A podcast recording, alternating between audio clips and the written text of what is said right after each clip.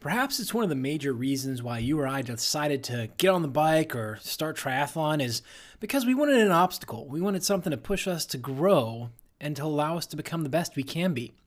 Or maybe we just did it because we wanted people to say, You biked how far? And how fast? You put out how many watts? I don't even know what a watt is. Well, today's guest, Alex Povey, and I are going to get into why and how he designed his 2020 year to have very large and numerous obstacles for him to tackle, putting forth a very difficult path in front of him. But why and how he elected to do this, how he's going to use it to grow, and to allow him to help thousands of other people along the way. On today's episode 35 of the Strong Savvy Cyclist and Triathlete Podcast. Human Vortex Training and Menachem Brodie present the Strong Savvy Cyclist and Triathlete Podcast, where we talk strength training, physiology, psychology, tech, and much more to help you get fitter, faster, and stronger in and out of your sport, giving you expert insights, talking with other leading experts. And now, your host, world leading strength coach for cyclists and triathletes. Menachem Brodie.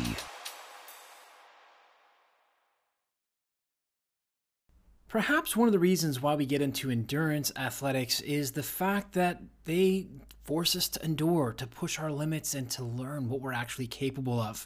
Now, there's a lot that we don't know, and as I've gone through my own obstacles in life and I've had to learn and become better, whether to avoid injury myself or to uh, help others avoid injury, one of the things that remains true is that every single injury that I have suffered, uh, one, it hasn't been my fault. I really look at all of them, and there was nothing that I had done. There was everything that I did in my control to take care of things and keep myself safe and healthy. And things happen. Now, the thing is, as you may hear if you listened to when I appeared on Alex's podcast, Coaching Ignited, it's not what happens to you, it's how you react. And I determined after each one of these to become fitter, faster, stronger, as well as a better and more knowledgeable coach by diving deep into the reasons why I'm injured, as well as how it happened and how to get away from it. This included hundreds, if not thousands, of hours at this point of actual reading and researching, going online and doing deep dives, not only to my injury, but to ones that were related that I knew were common for athletes in my sports uh, basketball, cycling, triathlon, running, uh, or things that I had seen other athletes, and I wanted to understand them better. Now, the thing that is really interesting about today's podcast uh, is already between the time that we recorded this and this being posted here, Alex has already come up with a bigger obstacle in that Tough Mudder has filed for bankruptcy and he's already working around it. So we cover a lot of different topics today. I think Alex is doing something uh, that is incredible and especially here for our sports of cycling and triathlon, mental challenges abound, but mental tools and the recognition of mental health and its integrity integral part of our sport are not really given the respect or time that they are due. And I really think that this is the coming cutting edge of where we need to go. You know, now we're just embracing cycling strength and triathlon strength training, and we're just starting to learn. If you've uh, listened to any of my podcasts before, here on the Strong Savvy Cyclist and Triathlete podcast, or any that I've done, I really talk about how, as a sport, uh, cycling and triathlon are both kind of where the fitness world was in the 1980s, early 1980s, where we're like, okay, I understand. I need to need to go to the gym and pick up heavy things and put them down. All right, we're gonna do some squats and some deadlifts and some lunges, and yeah, man, we'll do some planks. That's 21st century. But there's a lot more, and that's why you're here listening to this podcast, or maybe you stumbled upon it in iTunes or whatever it may be. But by the end of this, you are going to want and to go and give us a five star rating, or maybe not. Uh, but that would help me very much uh, because there's a lot of great information that you're going to get out of this podcast, and especially with the interview today with Alex. And I really love, uh, he and I really just connected on, on a deeper level, kind of like um, Tony Gentilcore comes to mind. When Tony and I talk, it's just we're both very relaxed and very free flowing, and we just speak our minds. Uh, we go pretty deep on stuff, and that's what happened on Alex's podcast and also here. So, Alex's podcast is called Coaching Ignited, it is geared towards coaches, specifically in person coaches who are looking to grow their business. He's based out of uh, the UK, but I'll let him tell you about that. Before we dive into today's lesson or podcast, whatever you like to call it, I just want to mention the strength training for cycling certification is open. Today, well, when this is posted, will be January 28th. The course is going to be open until January 31st. Now, one thing that I am going to note here the CEUs have taken a bit longer than uh, me or the team anticipated it would. We uh, applied the end of last year, and it still hasn't gone through. Uh, recertifications needed to be done for the, some of the organizations, as well as you know Christmas break and New Year's and getting back into things. So, what we're going to wind up doing here for the cyclist certification, the strength training for cyclist certification course, is sign up for the insiders list, which first of all is going to get you 100 bucks off. Uh, so that helps. But also, we're going to open up the course again here later in spring 2020 once all of the CEUs have come back in. So uh, the NSCA is going to be one. Uh, those should be in before the end of February. Uh, USA Cycling, USA Triathlon, AFAA, and NASM are all going to be uh, CEU certified or CEU will be awarded for you finishing this certification in full. So the feedback we've gotten from the course so far is fantastic.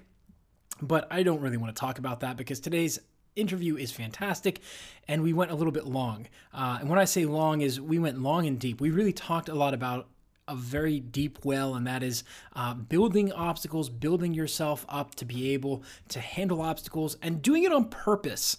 So, Alex Povey, I'd like to really thank you for joining us today. I'm really excited to have you here after uh, you had me on your podcast, and we did a deep dive there as well, man.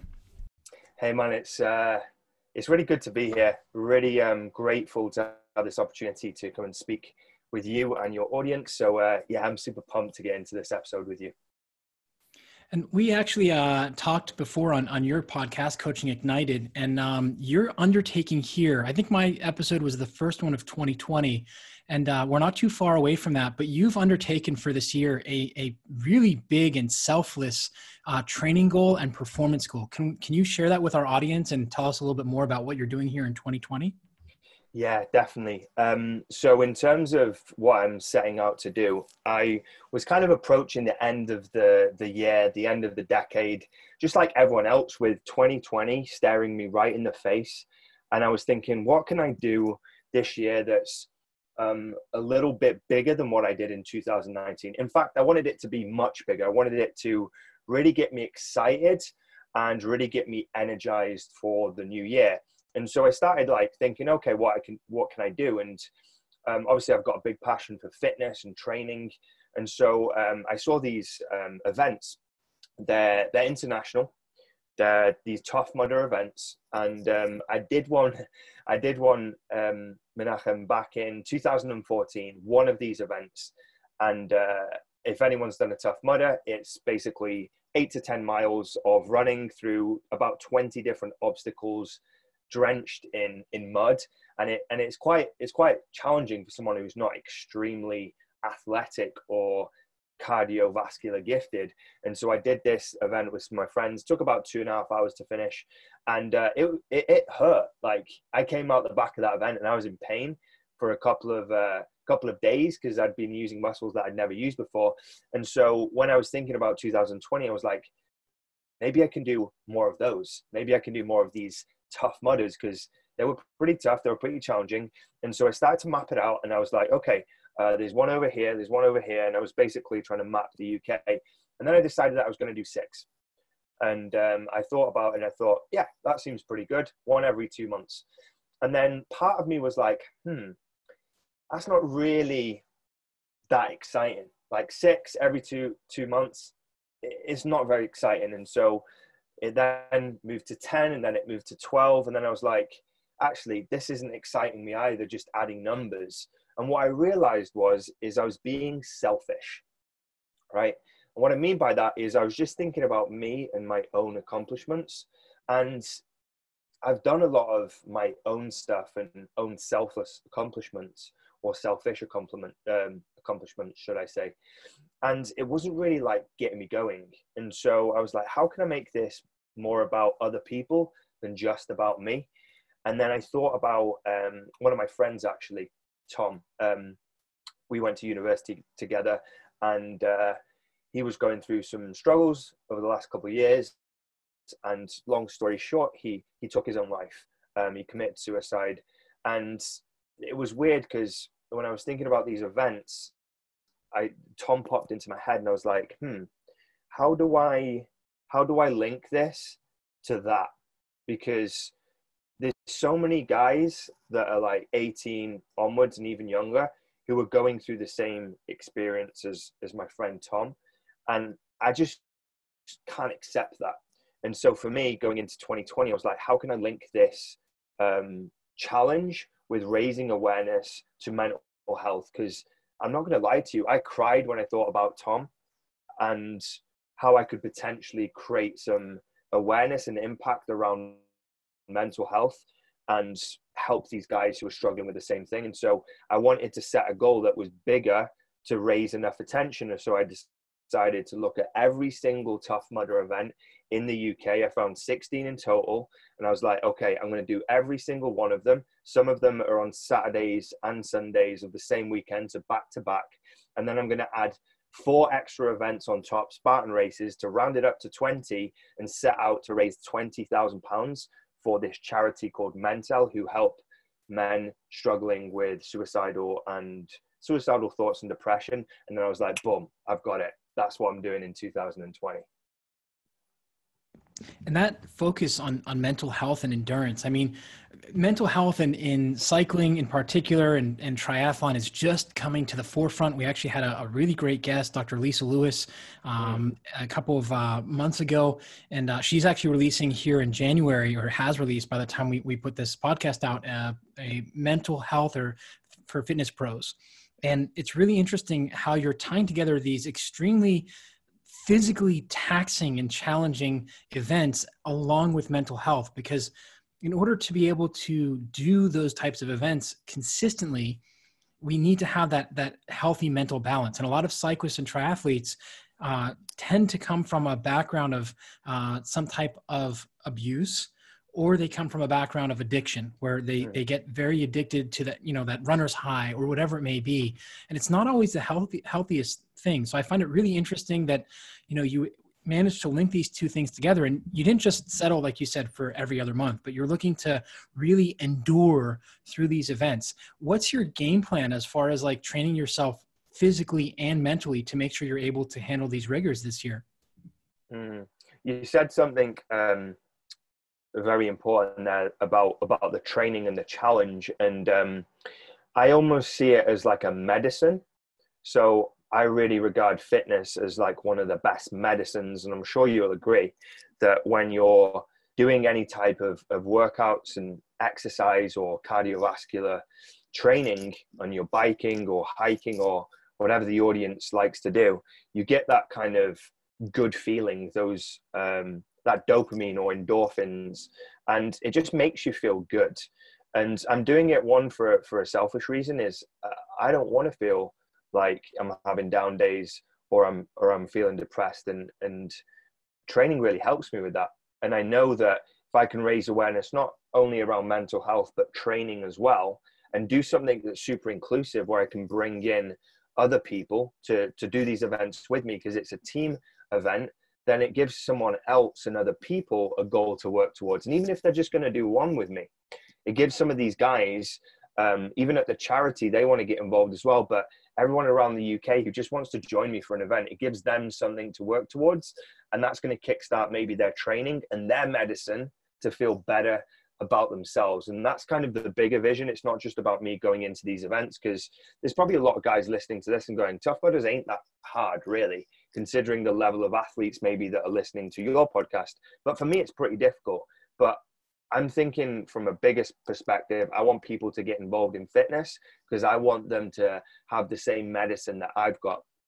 Now, in terms of, of training and prep, um, I pretty much didn't run or do anything really cardiovascular based last year at all. I mean, I'm not going to lie to you, I didn't really do it because I didn't really enjoy it that much. And uh, I was just like weight training and just lifting weights. And I did that for probably about 12 years, maybe even longer um, and loved it and still do it. But I started running late last year, probably about the last two weeks, and really started getting into the running.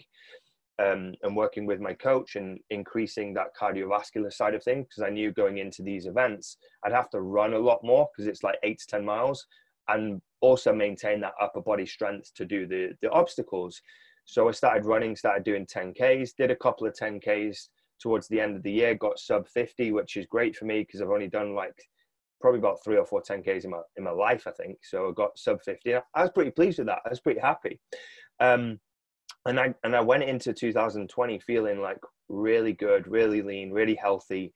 And so I was like, what can I do next? Because these Tough Mudder events don't start until April, um, just after I get back from from uh, Nepal. So I've got like this three month window where yes, I can train, but I wanted to take it up a notch.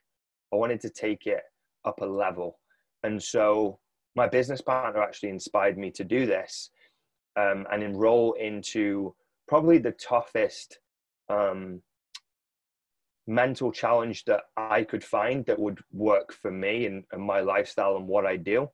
And that's currently what I'm going through right now. I'm about seven days in. And if you want me to kind of uh, unpack it a little bit so people can grasp what I'm doing, I'm happy to do that. I do want to get into that. There are a couple things I want to kind of get into first before that, if that's okay, and how. Yeah, yeah, yeah. So the first one is usually we would do this at the end, but I think this is a good time to let people know like this is such an important cause. Like I have, you know, a good friend that I had for a number of years, uh, who still suffer, suffers from mental health issues, um, PTSD, all this other stuff, um, a lot of different things going on. So, how would the listeners connect to join you or, or to support you? Like, is there an opportunity for them to donate to the cause or to sign up to do the race with you, or are you doing group training where people meet up with you? Awesome. I, I, I really appreciate you bringing this up um, because this is really one of my core focuses is, is raising awareness and raising funds for the charity. Um, so like probably the best place is to, to connect with me on Facebook. Um, I do have a Just Giving page, but the, the hyperlink is too long to even like read out right now. Maybe we can include it in the show notes. Mm-hmm, but um, if you just connect with me on Facebook and um, just follow my journey because I'm a big documenter. I put out a lot of content. My whole business is built on Facebook and Instagram for my coaching. So like come and follow me and um, even get involved, donate. And if you're in the UK listening to this, I reach out. I'm like super open guy. I love training with different people and, and connecting and meeting people face to face. So just connect with me on Facebook first of all, and just follow some of the the content I'm posting out, and there'll be links along the way to to get involved in events, etc. Um, and my Facebook is Alex Povey. So Alex Povey, and then you'll see Coaching Ignited, CEO of Coaching Ignited, and you can connect with me there, and then we can uh, we can like go through the journey together if you if you want to get involved.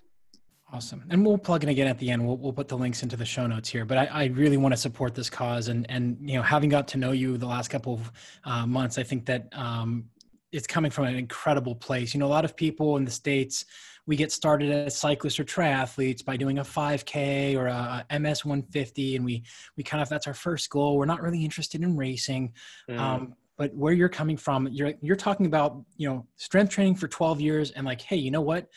This looks kind of fun. And I, love Tough Mudders. I, I, personally, if I had the body build to be able to, to go through and, and handle those types of, of rigors right now, which I, I can't uh, yet, um, that's, I love how it's an entryway into endurance sports because it's a great way for people who are more traditional in their fitness, quote, quote unquote, you know, where it's more Western, where we're in the gym and we're running on the treadmill and we're, we're, you know, kind of checking the boxes, the Tough Mudder is a fantastic way to learn about what really is functional. You know, all these people are saying, well, you know, back squats on a Bosu ball is functional. Like, well, no, it's not.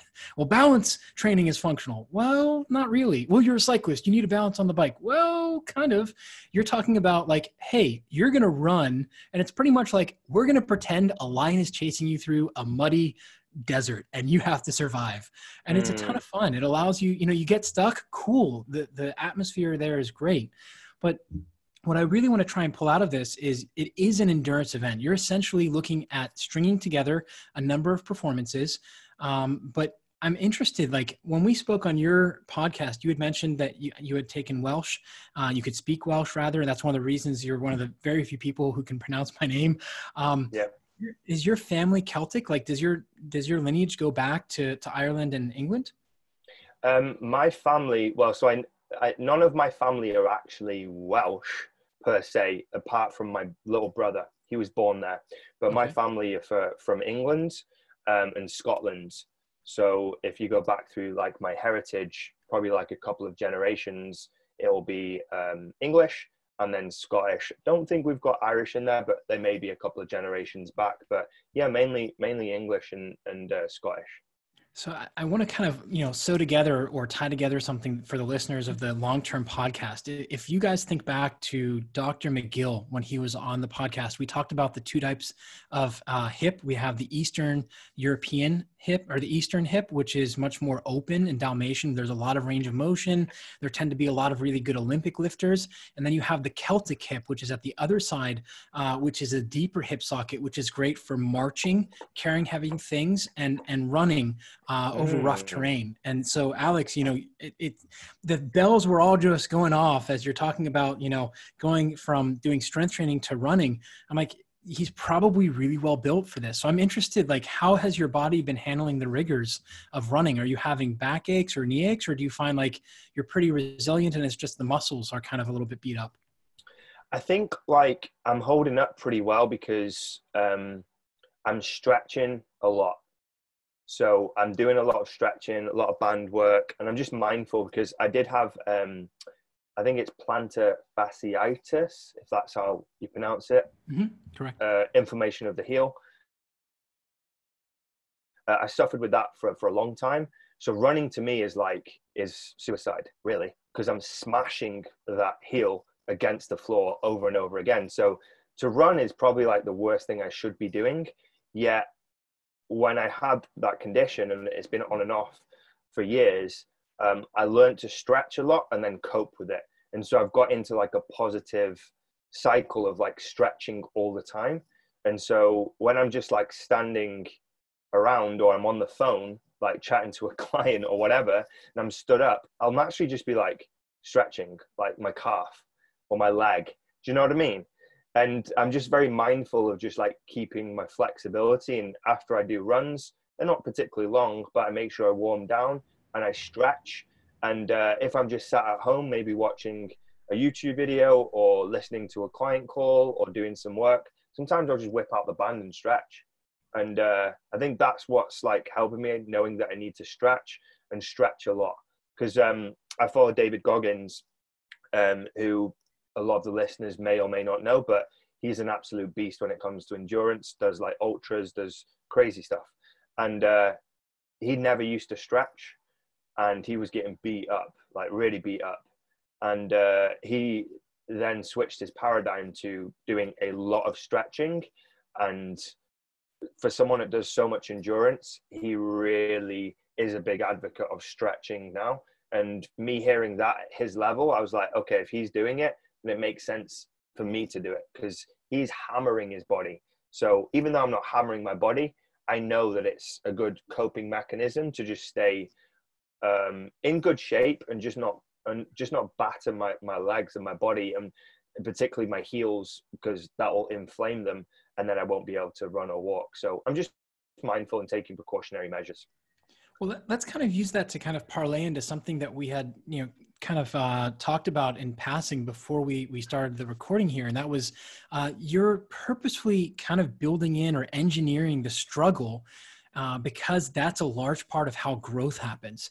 Mm-hmm. Now, is that kind of did that come from this plantar fasciitis and, and what you've been going through, or, or did that emerge from like how did you get to that? I need to engineer a struggle and make sure that I'm going through that in order to get growth. How did you come to that, and how does this uh, Tough Mudder for the next year uh, string kind of tie into that? Yeah, it's a great question. I think when I was staring 2020 in the face like everyone else. Um, it's a good time of the year to reflect. And I've been super reflective all year. I journal, I do a weekly review, I look at all aspects of my life, and um, I'm, I'm very reflective. And so I've really flexed that skill throughout 2019. So when I was having my big thinking sessions towards the end of the year, when there was a bit more room to breathe, less client work, less new clients, less sales, I was just thinking about things and I was looking back at 2019 and I didn't get the extreme growth that I was looking for, right? So I wanted extreme growth in 2019. And then when I looked at my year, I saw there was a disconnect between the extreme growth I wanted and the level of discomfort I was experiencing. So I wanted this extreme growth, but I wasn't going through extreme discomfort.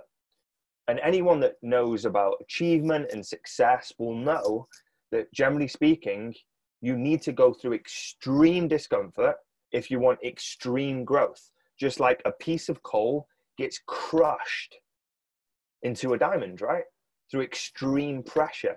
And so I realized that going into 2020, if I actually want extreme growth in all areas, in health, in fitness, in business, in wealth, in relationships, I have to be willing to engineer as much discomfort as possible. I need to put myself on the line. I need to do these endurance races. I need to make, make big, bold claims, commit to raising 20 grand for this charity, commit to getting X client results, commit to securing X amount of clients and revenue, and really push myself to be in those uncomfortable spots where I have to become better because the pressure is so severe. Because you can only grow when you're in this extreme discomfort.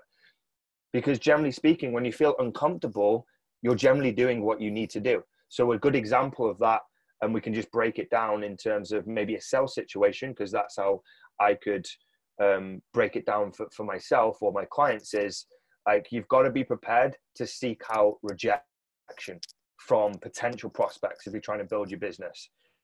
Because there's a direct correlation between how much uh, rejection you experience and how much opportunities you create to generate new clients. That's uncomfortable to put yourself out there and get rejected to pitch your services to pitch your coaching to pitch your products and potentially hear a no or i don't want it or i'm okay thanks. That sometimes hurts the ego and it's uncomfortable but it's necessary if you want to grow a business. Equally if you want to uh, find a partner or a, a girlfriend or a husband or a wife you've got to put yourself out there. You've got to go out and meet people. You've got to approach people right? You've got to potentially get rejected and feel horrible for a second in order to realize the upside, which is I could find my perfect partner if I went out more and spoke to more women or spoke to more men or really made an effort and put myself into some uncomfortable situations because you can't have the upside without the downside. Everything coexists together. So growth coexists with discomfort, just like up and down, hot and cold, left and right, day and night, right? There's always an opposite to things. And so going into this year, I'm like, how do I get uncomfortable? Or how do I get comfortable with being uncomfortable and then beat the current version of myself and create new levels of normal at an uncomfortable level and then get even more uncomfortable? and just a constant evolution of getting comfortable with being uncomfortable at the current level and then raising that bar, raising that bar until I look back and go, wow, I'm a completely different person that can basically handle so much more pain, frustration, and struggle. And that's where I'm going to get the extreme growth from. And that's something that it sounds like you kind of, even before you know the tough mudder idea you were kind of seeking it out i know we, we mentioned les brown and uh, when i was on your podcast like it was the same thing you know he was a door-to-door tv salesman you know you want to buy a television no you know all right great you know one down i know that every nine no's i get there's a 10 out there so i'm just going fishing so was that kind of one of the things that that you went through in finding that struggle like you realized that did you find like there was a system or after X number of failures, I'm going to have a massive success? Like, how did you kind of put those two together? I just realized that, like, doing the uncomfortable stuff, like you just said then with Les Brown, is what you have to do to get what you want because there's something on the line. If it's uncomfortable, it means it matters to you, right? And you you made a good example there because I'm naturally, not naturally, but um, my background is sales. I used to be on the phone like Les Brown and doing meetings and hearing no, no, no, no, no, no, no. A lot of no's, a lot of rejection, a lot of people hanging up or not answering my emails or basically backing out of, of deals that we were doing. And like you can get beat up in that business in, in sales. You can get beat up.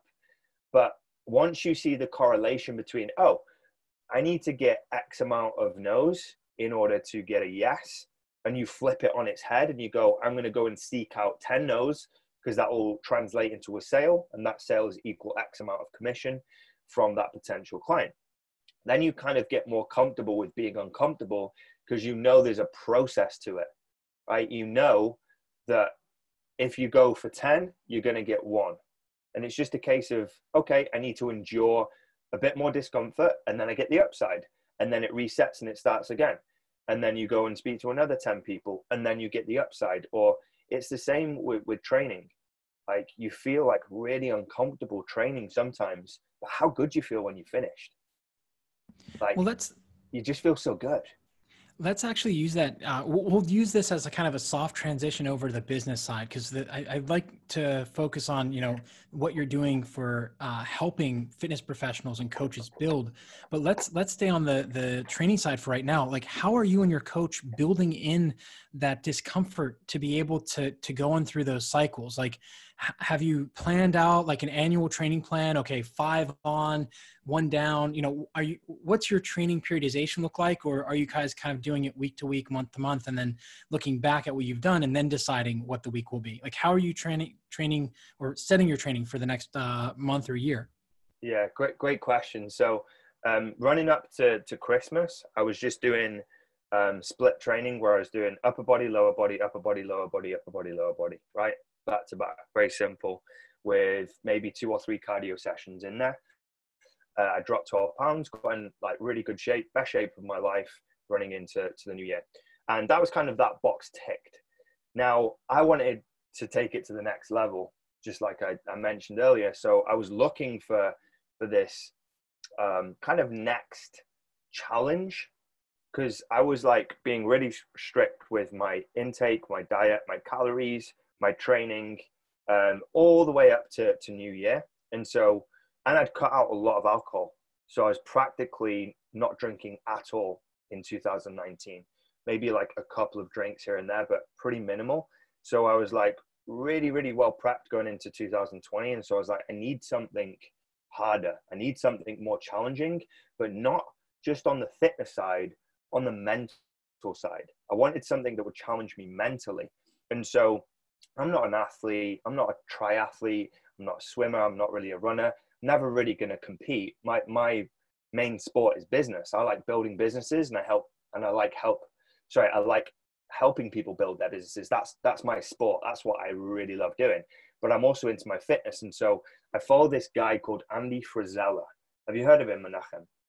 I actually have not. Okay, so he owns 1st Form, one of the biggest supplement companies in the world.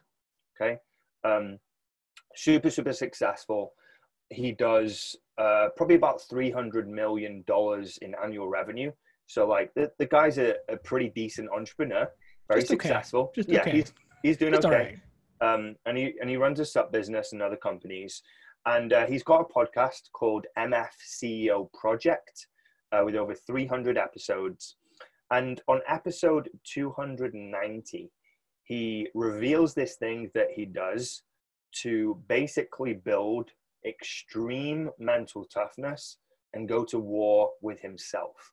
And he shares this process on the podcast and, and walks you through the steps and the rules that you have to follow in order to complete this challenge.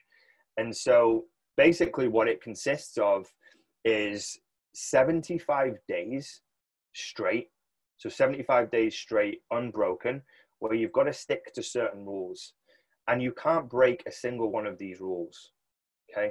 And I'm just going to break down like how it works because I'm on my seventh day right now, um, learning so much about myself, uh, about my mindset, about what I'm capable of doing, and really just prioritizing time and getting efficient with everything because this is very regimented. So um, I'll just break down the rules. So it's follow a diet with zero cheat meals for the entire 75 days with no alcohol. So for me, that's 75 days with not a single cheat. Not a single cheat meal. And for me, it's no chocolate, no alcohol, no chips, no bread, not even a protein bar because it's got chocolate in it.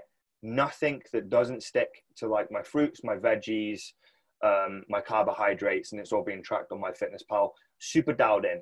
If there's like an M&M or a piece of chocolate, you start again. Okay, so nothing. You're not allowed to touch anything, right? So that's one for the diet. Uh, number two is two workouts a day.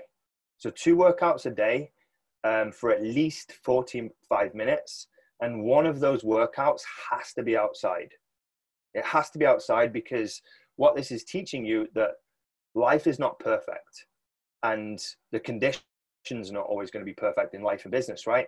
You might go outside one day and it's chucking it down with rain, it's snowing, it's cold, it's windy, and it's the last thing you want to do, right? And so it builds that mental toughness that you need to go outside once a day and then one training session either outside again or inside. So two training sessions a day. Then drink a gallon of water per day. I'm not sure if this is healthy or not, but I'm going to the toilet a lot. Drink one gallon of water a day, um, which is probably the hardest thing for me, is drinking the water. Um, the next thing is read 10 pages of a non-fiction book, so an entrepreneurial book. So not Fifty Shades of Grey. Uh, it needs to be an entrepreneurial book, a business book. I'm currently reading um, Relentless, which is quite fitting by Tim Grover, who used to be the um, coach to Michael Jordan and uh, Kobe Bryant. Amazing book. book. Amazing book. Yeah, mm-hmm. so, so good. So mm-hmm. I'm reading that right now. And then the last thing is take one progress pic every single day. So you've got to complete all those things by the end of the day, otherwise you fail and you start again. And that's what I'm into. So seven days into that right now. That's that's a really tough regimen. I, am curious though, why why the chocolate? Like the alcohol, I totally get. Uh, the bread, I can I can understand. Why why chocolate? Just another level harder man, I, I couldn't do it, man. I, I dark chocolate. I've got to have a, at least, you know, I don't have to. There are many days that I don't, but two or three squares of like eighty percent or seventy-seven mm. percent plus. Yeah, mate. Not... I, I love that. I'm not saying it's bad for you, but I I want it. I want to make it harder. I don't want it to be easy. I don't. That's the whole point of it. It's not. It's not a physical challenge. The athletes listening to this, people that are super fit, will be like, "Hey, that's fucking easy." We'll try and do it then. Try and stick to like taking a progress pic, reading those 10 pages, drinking that gallon, training outside at least once a day, and not breaking your diet for 75 days straight. No rest. There's no rest in this game. That's two and a half months. You cannot step off the gas. That's the that's the side of it. It's 90% mental, 10% physical. I think it's really interesting that that consistency, you know, it's very extreme, but that consistency in building the, the mental muscle of being able to be consistent. But I also hear a lot like the, with the two workouts a day. Um, I also, it sounds like there's also a big focus on the recovery. Like it sounds like there's also regimented sleep in there. Is that, is that correct? Yeah, this is interesting because my business partner is doing the same thing. So he's a day ahead of me. And um, I was so exhausted last week. I've actually fried my CNS on the second day. I was so depleted because I'd been attacking it even six days before I trained back to back, before I even started it.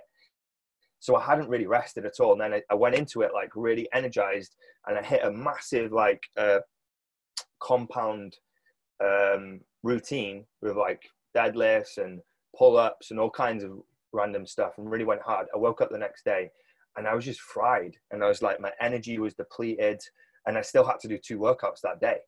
And I was like, whoa, I can't do this. Day two, and I was struggling. And then I realized that I needed to pace myself a little bit more and not attack so hard each and every session and just treat it more like a marathon versus a sprint. But when it comes to the sleep thing, I'm getting to the end of the day and I'm like, sleep for me before was almost like an inconvenience. It was like, oh, I've got to sleep and I feel like I didn't didn't necessarily deserve it and I should be working more. But now I'm like getting to the end of the uh, day, absolutely exhausted and just like, I need this right now. I need this eight hours for recovery because my body is just like craving for some rest. And now I'm actually like really valuing the sleep. I'm treating it like a really valuable and precious resource, just like my food. So like the diet is easy because I'm always looking for like more nutrient rich foods because I want to recover faster. I want to be healthy and I want to just look after my body because I'm just putting it through like a lot of training. And so like the sleep thing, I'm really valuing it. And I've been dialing it in like regimentally for the last probably three or four months. And really just like going to bed exactly the same time, putting my blue light blockers on, taking my CBD, um, and putting my earplugs in, and then waking up at exactly the same time, pretty much pre alarm because my um, cortisol kicks in at, at, the same time every day now because it's programmed and everything is just super dialed in. It's regimented, but what I'm trying to build is extreme discipline so that I'm unfuckable with myself. that is the objective. So when so I then, say I'm going to do something, I'm going to fucking do it. Sorry to swear, but that's oh man, now we have to restart the podcast. All the little kids. Oh, no, it's okay. uh, it's it's nice. Anchor is like, oh, is this explicit? It is. It is. Beware. I, I can't remember. I think with Tony Gentilcore, I dropped a bunch of f bombs. My wife was in the other room. She popped her head and she like no, she's she makes a point. Like I've actually been watching um comedians in cars getting coffee, which I I just love. I, I the first time I watched it, I was like, oh, this is kind of silly. Um, but one of the things that uh, I just watched, I, I, can't remember who the guest was, but they were talking about Rodney Dangerfield and his stand up and how his the cursing actually takes away from his act. And Jerry says, like, I'm, I'm a huge proponent of, of clean comedy because it's much harder. Uh, but it's also when you're talking about the stuff we are, I find that it, it's genuine.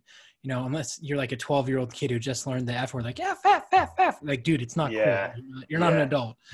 Uh, I try and use it sparingly, but uh, I think it's because I listen to Andrew Frisella a lot. So as I'm doing these training sessions and working out, I'm going through all of his podcasts as well. He's got 300 of them. I'm going from start to finish um, and just listening to him. He swears a lot, so I probably pick a lot up from him. But um, I try and use swearing sparingly, just to actually um, emphasize points as well when I'm speaking. Kind of like what Tony Robbins does. And I'm not saying mm-hmm. I'm, I'm Tony Robbins, but Tony Robbins says some really vulgar things. Have you noticed when he's trying to make a point, he'll like call mm-hmm. people out and say like, "Your mother's a whore," or like he will say things like that. I've heard him say it, mm-hmm. like r- really like piercing and polarizing things because I feel like swearing is a good mechanism to drill like home a point and like go a bit deeper than if you would just say it like really politely, if that makes sense. So I yeah. use it as like a good communication tool, not just for the sake of swearing. And it's it's just like the good hard training programs. Like I was just talking with uh, somebody else the other day. Uh, I'm working on a, a book very early. I'll, I'll, share with you off off uh, recording. But um, you know, one of the things that uh, we were talking about is how people just want hard workouts now, right? So he was talking with someone. The guy's like, "Oh yeah, it's a great program. It's really hard." So he's like, "Okay, well, what do you like about it?" And the guy's like, "Oh, it's really hard." And then, you know, through the rest of the conversation, he just came back. He's like, "By the way, you know, what results have have you seen from that really hard program?" He's like, "Oh, I don't know. I couldn't finish it, but it was really hard." Um, mm. It's kind of like getting those super hard workouts, and that's what I kind of like uh, about what you're talking about here. Is you're finding very quickly that in order to maintain that consistency, that those five, sixes, and sevens are going to get you there. But just like occasionally dropping the f bomb for impact you have to have those super hard workouts occasionally. Like how are you kind of figuring out how to find that balance of when to drop that in there? Yeah so that's a really good point. What i noticed was day one to five i was training like i was doing a run in the morning because it doesn't have to be weightlifting twice. It's like running weightlifting right? Or uh, on the bike or you know what I mean? You can mix it up. You don't have to do back to back upper body or lower body, whatever. So what I was doing was I was doing like a run in the morning and I was doing um, like a weight training session in the evening, right? And I was doing that as like my back to back in the day. But what I was finding is because it was the first thing I did in the morning was train, and the last thing I did at night, there wasn't really that much recovery time. If you think about it, I had my sleep and that was it. There was no real recovery time. And so what I did, uh, yesterday was I engineered that I, I wouldn't train in the morning. So on Sunday, because I was so exhausted, Menachem, I was like, I need to like reset somehow because I was losing energy and I was I fell asleep in the barbers because I was so tired on Saturday. I was like, I can't keep going on like this. So what I did was I stopped. Um, I didn't train yesterday morning. I saved both my sessions till late in the evening, so I had a full night of sleep Then I had probably about, I don't know, six, seven hours worth of like just chilling, just on the sofa, eating as much as I could and just watching YouTube and, and videos and stuff. And then I felt super refreshed by the evening so that I was ready to just attack a big session because I had all my energy back and I'd recovered like really well because I give myself a bit more breathing space. And that's really how I'm engineering it. So I'm like being tactical about when I train and just mixing it up. So some days I will do in the morning and then in the evening, but like today I trained first thing in the morning and then I did a workout just before this. And so I've still got another, I don't know, seven hours of the day left. And I won't be training until tomorrow now. So I've got a longer recovery time. So then I can go a bit harder in the sessions because I'm giving myself more recovery. So I'm just getting more tactical when it comes to it. Want to learn more? Check out humanvortextraining.com for more on this topic from Coach Brodie and today's guest. And has this had an impact so far? I know you're you're just seven days in, but it yeah. sounds like there's it's very regimented. How has uh-huh. that affected your business? And and we'll kind of you know parlay over to that. But how has that affected how you're running your business? Have you seen changes in how you're organizing your day, or like certain things first, or instead of being last? You know what? How has that affected it? Uh, great question. And uh, I would say 100% so far. It's affected my business in so many ways. I do this thing called um, a power list. So I actually got this from Andy as well.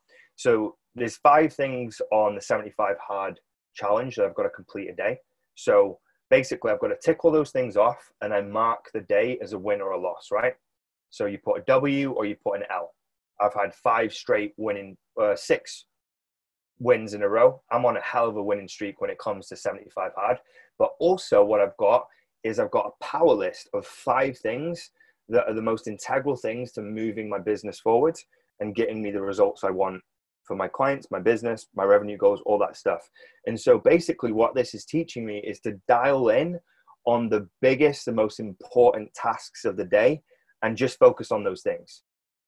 Because where a lot of people get tripped up, and I used to before, is you'd set out with this massive list. You think, hey, I'm gonna I'm gonna set a to-do list of 10 to 15 things. Guess what? No one fucking gets them done because there's so many things on the list and they're not like honing in on what the most important thing is so you end up just doing a bit of everything and not doing really anything right and so what i was doing is i was wasting a lot of time before but now i don't have a lot of time right i don't have a lot of time to mess around because i've got to prep my meals got to drink water i've got to do my workouts i've got to get showered got to get to and from work i've got to manage all my business got to manage my clients i've got to manage my staff I have to be very, very focused on what is important.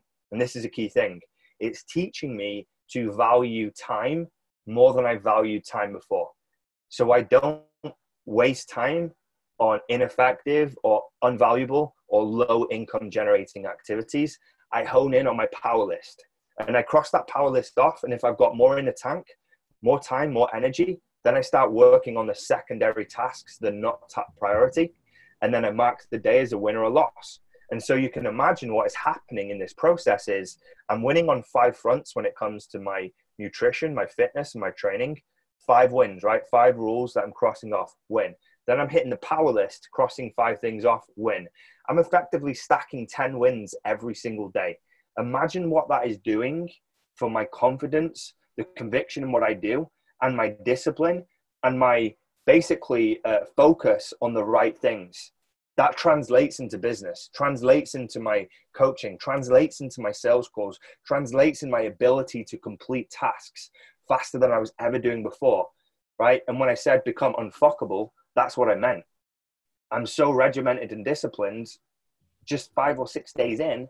Imagine what i'll be like in the 75 days. I cannot yeah. wait. I literally cannot wait. Yeah it's the consistency. And, and that's the thing is it, that's why i was trying to tease out. And i love that you you you came in honed in on that is that it allows you to focus on the the high return things which for endurance athletes in particular you know they're so focused either on family that work kind of suffers or they're so focused on working out they're not getting the recovery in they're not taking care of the nutrition. Sleep is one of the first things that gets cut from most of the athletes that come to me because they're broken. Like we look at their training schedule like why did you start waking up at 4.30 we're like well that's the only time i can get my workout in and it takes me an hour and a half to do my prehab stuff and then i do my workout which takes me another hour and a half so then i have to go home. Like dude where do you have time for your kids i have a woman i've been talking with where you know she's sleeping for three hours in the afternoon while her kids are at school, and then mm. she's sleeping for three hours from midnight to 3 a.m. And she has just been in this injury rut because she's not prioritizing sleep. She's prioritizing workouts and trying to hit old PRs that she has from two or three years ago. And we've spoken about this. I asked her if I can, you know, I'm not going to refer her by name, but, um, you know, she's all for people learning from it because there's a lot of endurance athletes that are thinking this way instead of like, what's your list? What is actually going to impact you and help make things better for you? And it and this is something alex if i'm not mistaken you know in coaching ignited this is a large part of what the business sales and marketing strategy that you guys are doing for face-to-face coaches. Is, is that not correct? Mm, yeah you're correct. So you know how did how like it just kind of makes sense to me that you you you came into this 75 day uh, focus the consistency. It kind of seems like you've been building up to this and through your engineering the struggle for growth it was kind of like okay now i'm mentally ready to handle the rigors of going through the struggle of trying to put together 75 days. By the way chocolate i'm going to make it even harder. You know how do you get to that point in your in your career where you're like okay I know that my business is working X. I know that I want to do Y with my training. And then, oh, I totally want to put these two together and be able to help the individuals, you know, dealing with suicidal thoughts. Like, how did this kind of come together and where do you see it and how do you see it impacting your, your coaching ignited business and how you're coaching others? Mm, I think the catalyst for this for me was I was just thinking about where I'm at, and I'm going to be open and honest on this show. Um, I've been very kind of like, I wouldn't say selfish. I like to call it focused. Right? People might call it selfish, but I like to think of it as focused. Maybe that's my own story, right? But I'm very focused on what I'm doing. Very focused on like growing my business. Very focused on acquiring more clients and helping more personal trainers. Very focused on my training. Um, like I said, you could call that selfish, but I'm focused, right? Right now, I'm not in a relationship. I've not got kids, and I'm 31 years old, right? And I'm looking at myself and I'm thinking, this is like probably the only time I've got now to go all in. Like, it's go time. I've got no restriction. I've got no one to answer to. I've got no responsibility other than for my clients and for myself. So for me to not go all in on all fronts, raise money for charity, build my businesses, put my body through endurance that it's never been before, I would be leaving too much on the table when I've got a golden opportunity and no limitations. Right? I don't have any limitations right now. So why the fuck would I not go all in? It's game time. I'm not getting any younger. I'll be 32 this year. So I when I when I spoke about extreme growth last year, I wasn't all in. I was looking at the year and I was thinking, I wanted extreme growth, but I didn't behave incongruent with what it takes to get extreme growth. So I was like, how do I put myself into the position where I commit to so many things that it's going to be a lot of pressure, a lot of pain, a lot of struggle, but a lot of growth. And I was like, I'm going to do this for this charity. I'm going to grow my business to X. I'm going to put my body through this endurance. And each step of the way, I'm going to keep killing the current identity that I hold and replacing it with a bigger and better version each step of the way, every quarter. I want a bigger and better version of the new Alex, right? And so I'm creating a new version every time that I put myself under more pressure because it's game time. I've got no more time to waste and it's a golden opportunity for me to do everything that I want to do and nothing holding me back and there's no limitations. So that's kind of why I'm on this path right now of just extreme focus, extreme discipline, extreme growth, extreme pressure, extreme stress. When I've got too much going on, I'm going to add fucking more. Right? That's how I'm approaching it. When I'm like, oh, this is too much, that's a signal that I need to stack even more until I'm basically getting crushed under the pressure because then I'll have to become better than the version I am right now. And that's my philosophy this year. I'm going to ask you a really hard question. Go. Do you have a game plan or a strategy for when you get to the point of either a failure or that sense of overwhelm? Yes, I do actually. Um, getting a pen and paper and start writing things down. Love I, it. Um, journaling. One of my clients, actually, Dan, who were on the phone call today, he was super overwhelmed. Um, his his dad's really ill. He's trying to build his one-to-one personal training business. I'm mentoring him, um, and he was just it was just getting to him right. And uh, I was like, you know what, you should try. Just something I do is just get a pen and paper, like you did when you were younger, when you were at school, when you were a kid, and just put some put some notes on paper. Just write how you feel, write how you're thinking, and uh, you'll be surprised at uh, uh, how therapeutic it is. But also, it helps you almost abstract the noise and some of the overwhelm because you get it on paper. You can see it almost like a third party. You can like appreciate it for what it is, and you can also find a lot of solutions by just pulling it out and putting it onto the paper. And so when I get super overwhelmed, I just start writing things down. I journal, um, and I just use my my pads and, and, my paper, and that works really well for me. And it sounds like you, you do that as well because you're like, yeah, I love it. well, it, I, that's me personally, but um, it's also a matter of of the fact that you're like, yeah, I've given it thought, but I'm not like, oh, well, because a lot of people, I think they plan for the failure. Like, oh, well, if I reach to this point, then I'm going to do this and this and this and this, and they've already planned to fail.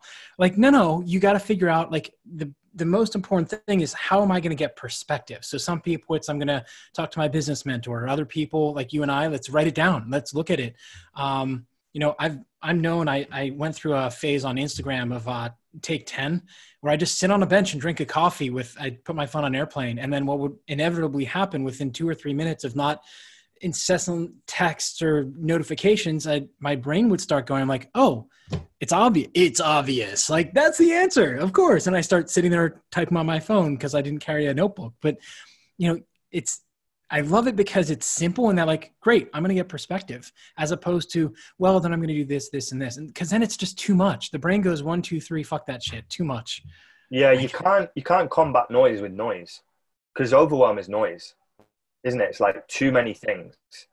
Um, so like if you try and add strategies and systems like coping mechanisms and fail safes and oh if I don't hit this, this is going to happen. Da da da da da what you're doing is you're creating more noise. And I don't think that's the solution. One of my other mechanisms that's worked really well for me is like meditation.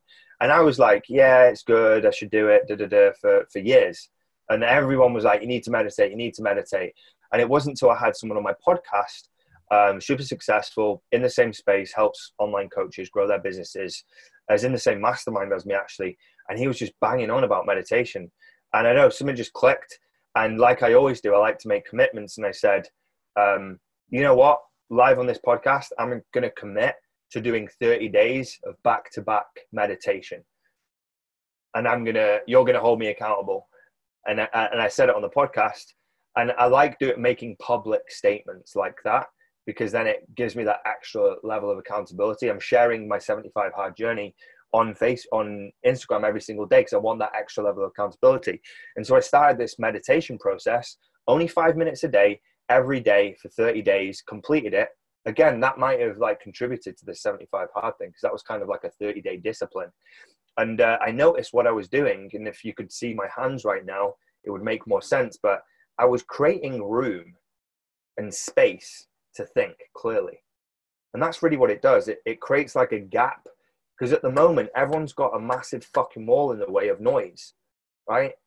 and like you can't sometimes you can't hear through the own noise that you're creating by consuming so many things at the same time whatsapps instagrams um, facebook messages um, phone calls like all these different things are just coming in like frequencies and it's creating this wall and you can't think through it and so the meditation helps you like create a gap where you can actually see clearly for the first time and then i did this two hour at the end of this 30 days I did this like two hour deep meditation, guided meditation exercise. And I went into this like really, really like deep abyss of nothing. I came out of that um, event. This was about, this was just before Christmas actually, and probably contributed to me thinking so straight and getting clear on my visions. I just came out like very silent and I didn't want to consume anything, Menachem. I came out for date. It was like two days. I didn't want to consume anything. I didn't want to listen to podcasts. I didn't want to read. I didn't want to do anything. I just wanted to be silent and I was loving it. I was just loving the silence.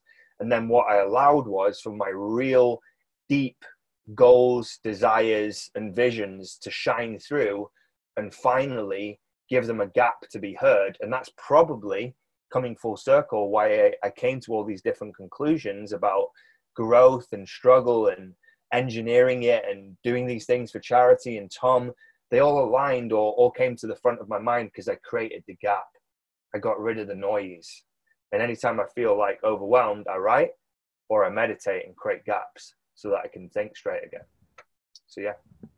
Let's let's use this as a hard uh, pivot to coaching and and mm. your business uh, helping coaches because you just hit on a number of things that as a, a newfound entrepreneur back in shoes, it was what, 14 years ago, 15 years ago, I've literally made every single mistake in the book when it comes to running a coaching business. In the last couple of, of years, the more I present, the more coaches come to me and ask for clarity and, and help with their business and what do they do. Well, here you are. We have you on the line. Uh, we've just talked about how you've gone through and put mm-hmm. yourself and built in these consistent uh, habits of 30 days and 75 days and, and, and engineering and embracing the struggle to grow let's do a hard pivot over to your business of helping coaches and personal trainers build their business. Let's talk about the clarity that can come from working with someone like you because most coaches nowadays they're trying to do facebook and instagram and you, they're doing all these things and just choosing instead of just choosing the one thing that they actually enjoy or maybe good at they're trying to do all of it so can you tell us a little bit more about you know what do you kind of see or what would you want to to teach to a new coach or someone who's just setting up their business to grow because maybe they've been doing it on the side for a little bit. Um, they're just now thinking, you know what? This guy, Alex, I really like what he's saying. He's talking about clarity, writing stuff down. Uh, he's talking about making fitness a staple in his life, uh, being selfless and, and raising money for mental health and suicide awareness. You know you're hitting all the chords with them. What would be your number one message to them to getting their business in order to help them grow in 2020 mm, great question. I'm glad you've kind of opened this up and you said a key word and this is probably the most important word. It's clarity okay so i want to just unpack that for a second because you alluded to it about getting clarity and this is the most important aspect of everything particularly with business as well. Um, I'm just about to jump on later today and do a, a live training to probably about 100 coaches on this principle of clarity and getting like really clear on what it is that you want. And so you can see the target, you can almost visualize the target, and so you know exactly what you're aiming for. Because it's difficult to hit a target that you don't know exists or you don't know where it is. Because it's almost like you're firing these shots and just hoping. I call it like playing russian roulette with your with your business right? It's just a game of chance whereas when you get like super clear on things like all aspects of your your business you really start to dial things in. And a good example of this, and I can just make it simple for any coaches listening because you'll be able to resonate with this. When you first sit down with a potential prospect uh, or a potential client, what's one of the first things that you would ask them? Maybe you could tell me, Menachem. So if you were to sit down with someone for the first time, what's probably one of the first things you would ask them um, to get an idea of what you're going to do next? my number one goal when I am meeting with somebody is to understand their why. And I'm not talking about like, oh, why do you want to do? Oh, well, I want to run a marathon. No, no. We, you know, Simon Sinek start with why. Yeah, yeah, know, great guy. You ask five, six, seven times to what's really driving you. Oh, your grandmother and your mother both died from congestive heart failure in their 50s. That's why you want to run a marathon. Is you want to get away from that. You know, that's that's where I would go. Is understanding what their pure motivator is at its core. Got you. So you've gone like a couple of steps deeper um, past the surface level questioning that most people would start with. So, like most trainers that I would coach and work with will start with things like, So, what are your fitness goals? Right? Really simple. A nice opener where people will generally ask that. Personal trainers will generally ask that because they want to get a they want to get clarity on what they're working with and what the client actually wants. Correct? Yeah. And then obviously 100%. you go deep, you go deeper levels, right? So you ask a client like, what is it that they want? What is their fitness goals, etc. And then once that client signs up with you, and you perhaps want to help them lose weight and create a calorie deficit, you'd get them to use some kind of app, maybe like MyFitnessPal for tracking the calories. And so they've got like a mechanism to work against. Now, when you take those same trainers and you contrast it to them and their business, this is where a lot of people fall short. Is they don't ask themselves what are their goals, their objectives, their why, and then they don't have their own mechanisms for tracking their progress. And so they're scratching their heads thinking, why is it that I'm not hitting the income goal I want to make? Or why is it that I'm not growing? Why am I just plateauing? Why am I not moving? It's because they don't have a crystallized target, objective, or reason why they're doing things. And even when they do, they're not tracking it in a way that allows them to see progress and make adjustments along the way. So it comes down to clarity. That's one of the biggest things. If you can just get clear on where you want to be, the chances of you like growing much faster are significantly higher, right? Because you're crystallizing where you want to be. And what happens is your reticular activating system will then start tuning in to that objective, that target, almost like a, a sniper or a guided missile. And then your actions and subconscious will become congruent with that objective or target. So just by setting the target and getting clear on it alone, and then having some kind of tracking mechanism will really significantly improve your business and your growth. So when a client comes to me, just like a client comes to you, I'm going deep into, well, why do you want to make $3,000 a month or $5,000 a month?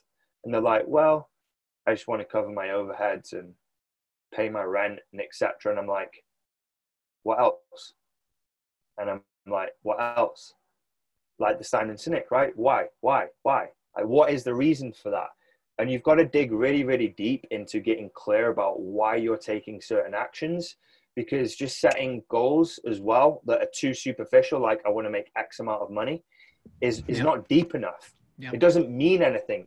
I always hear like coaches say, Hey, I want to make 10K a month. And I'm like, why? Every coach says that. Why do you want to make 10K?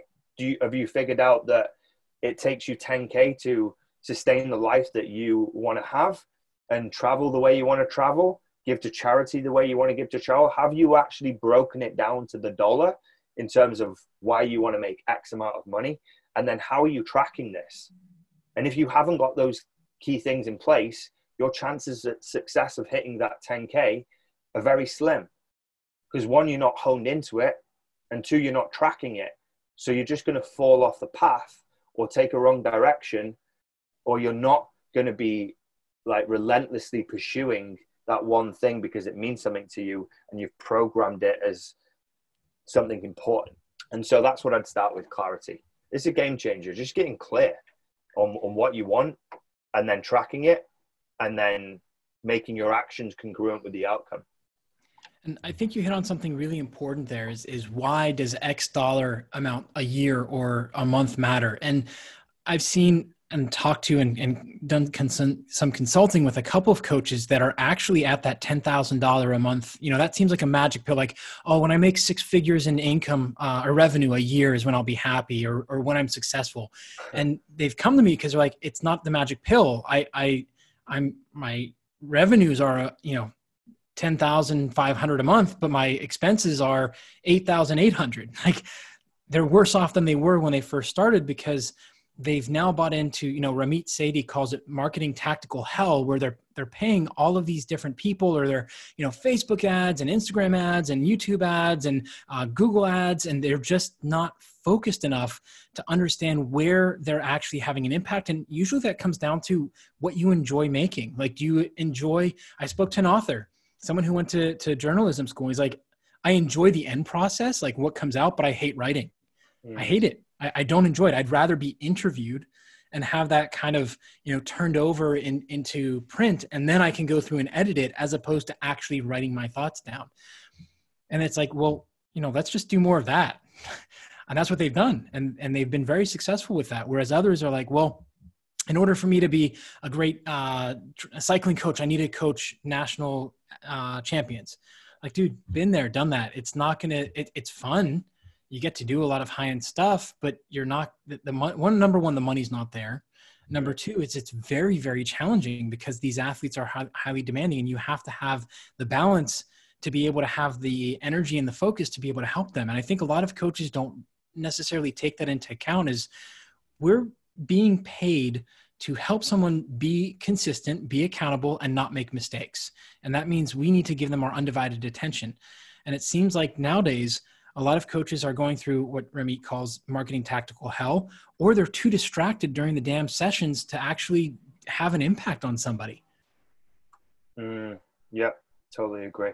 And it's it's going back to that thing with like too much noise, not enough clarity. Um, is really just like costing you the, the, the, the focus necessary to, to succeed.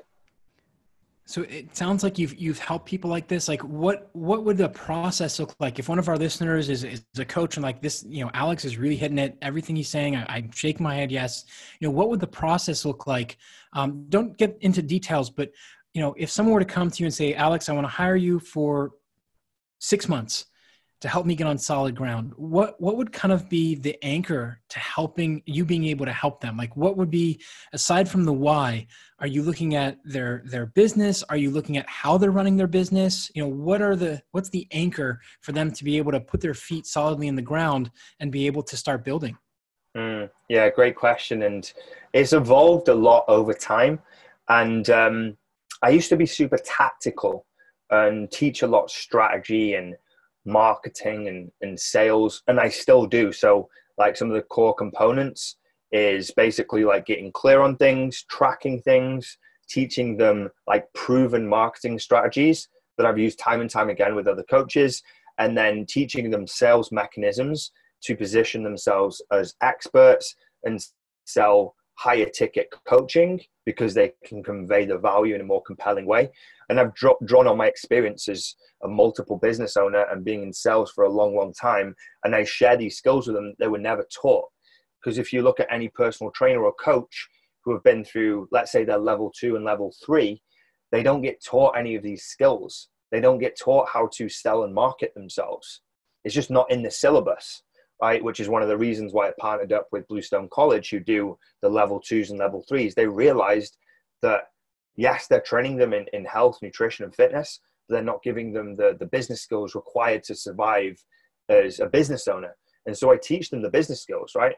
But one of the bigger things that have become prevalent, uh, prevalent in, in my coaching and why I work with people longer is once I've taught them all the strategies, the tactics, um, the marketing and the sales is we work a lot on mindset, right? And it's very much in line with what I'm doing right now with the charity stuff, but also with um, the discipline and the the 75 hard and the mental toughness is what most coaches struggle with is not the strategy and systems. It's the implementation and the action. We all do. I do. Everyone does. Everyone struggles with the implementation mindset blockers, challenges, fears of rejection. So a lot of my work is spent trying to unpack these barriers and, and break them down with the client so that they can have a clear runway to execute on the strategy. Right? Because it's not just about the strategy, it's about the way you see things, your belief systems, your relationship with money, what you're worth, how much you're prepared to invest in yourself, how clear you are on your vision, your goals, what impact you want to create. Like all these things are, are, are mindset based and vision based. And so the clients that work with me longer, we really get into that stuff. And that's what really adds dollars to their business. I, I can teach you strategies and systems all day, but if you can't execute them consistently 12 months of the year, then you're going to be leaving a lot of opportunity on the table. One, for yourself and your family to make income, but two, all the people that you're not helping by not becoming a better version of yourself that can go out there, implement these things that I teach, take action, and get results and attract people into your client base. So, yeah, in short, that's kind of what I cover the strategy and the mindset behind building a successful coaching business, just like I've done for myself and uh, hundreds of others. So, you know, we, we don't have a, a, ton of time left here, but I'd really like for the listeners to kind of hear what would uh, working with you look like? Like, what is there a, a minimum time frame? Uh, what would their what would your expectations of them be? And how do people connect with you to get started? Yeah, great question. So, uh, my core business is helping one to one personal trainers, so offline trainers. Um, the best place to connect with me is on Facebook. This is where I hang out. Um, if you are listening to this podcast, connect with me, Alex Povey, um, on Facebook, and just send me a message and just uh, just drop the name of this podcast in the message, and I'll send you one of my free resources. Uh, this this strategy is um, predictably generated 10 to 20 leads for my personal trainers every single week. Um, and you can have it for free. You just got to send me a message and say, I want the strategy and just put Menachem's podcast in the in the DM. Um, and that'll be a good starting point. And there's some other trainings in there as well, just so you can see what I'm all about and what I do and the results I get. And I lead with value. This is one of the reasons why I've created my podcast. One of the reasons why you probably created your podcast is you just want to give a ton of value. And so that's the first starting point. But to work with me one to one, I run a five week program initially, um, which is designed to to add multiple uh, four figures to your coaching business in that five week period, and then we take a view. Like, what do you want to achieve next? What else do you need to learn? Do you want to do other things? Do you want to go online? Do you want to do X, Y, and Z? And then it's more of a customized approach and on a case by case basis. Um, and I'm just designed to help people collapse the growth curve between getting to where they want to be, be successful, and fill out my bigger goal, which is help more people get into health and fitness and create a bigger impact on people's lives and it, it is very very blatantly clear that you're not only talking about it you're you're physically and mentally doing it and you're going out and committing to it. And that's a lot more than most people can say here at the end of january uh, every year. Um, alex it's been a pleasure to have you here listening about how you're, you're planning. my, go ahead. Yeah yeah i was just I was saying like each their own like everyone does things different ways. I'm on my path and my journey. I'm doing things this way and uh, i'm a big sharer. So like if people want to like take bits of what I'm doing and, and, and implement that in their lives, great. But I'm not, I don't try and push my way of doing things on people. If, if they resonate with it, great. If they don't, that's totally cool. There's a million different ways to get to the same result. I just do it a certain way and people like that way of doing it. And um, like if we resonate and, and that's really how the, the relationship starts and, and we get to work and we get stuff done. I love it, man. It's a matter of there's many different ways to get to the angle. We'll find the one that works for you. Exactly. Well, Alex, I, I wish you, uh, and I'm sure we're going to be keeping in touch over the, the next couple of months, if not the year, to, to hear how you're doing. Uh, where can everybody get a hold of you on Instagram, Facebook? You know, how do they connect with you? And uh, one, donate to the fantastic cause, uh, raising awareness on suicide prevention and mental health, and joining you for your trainings, as well as uh, Coaching Ignited to work with you. Great. Um, yeah, thank you so much for bringing that up. Um, in terms of the charity stuff, because that's really like my big focus right now, is like I said, just connect with me on Facebook, drop me a DM, um, and just say, "Hey, let's chat," and just mention that you heard me on the show, and uh, I can just share some of the journey and some of the plans and what I'm trying to do. And if you want to get involved or donate, that, that's totally cool. Like no pressure. Um, and then equally, uh, I'm on on Instagram as well, Alex C Povey. So that's Alex a C and then a P O V E Y. On Facebook, it's Alex Povey, uh, CEO of Coaching Ignited. Pretty easy to connect with. Uh, pretty pretty um, active on there, posting a lot um, and lots of value there for you as well if you're a coach and you want to learn about growing your your business. So thank you so much for having me on. I really appreciate it. I really do. That's it for this episode of the Strong, Savvy Cyclist and Triathlete Podcast with world leading strength coach for cyclists and triathletes, Menachem Brodie. Don't miss an episode. Hit that subscribe button and give us a review. For more exclusive content, visit humanvortextraining.com or get the latest expert videos from Coach Brodie on the HVT YouTube channel at HV Training. Until next time, remember to train smarter, not harder, because it is all about you.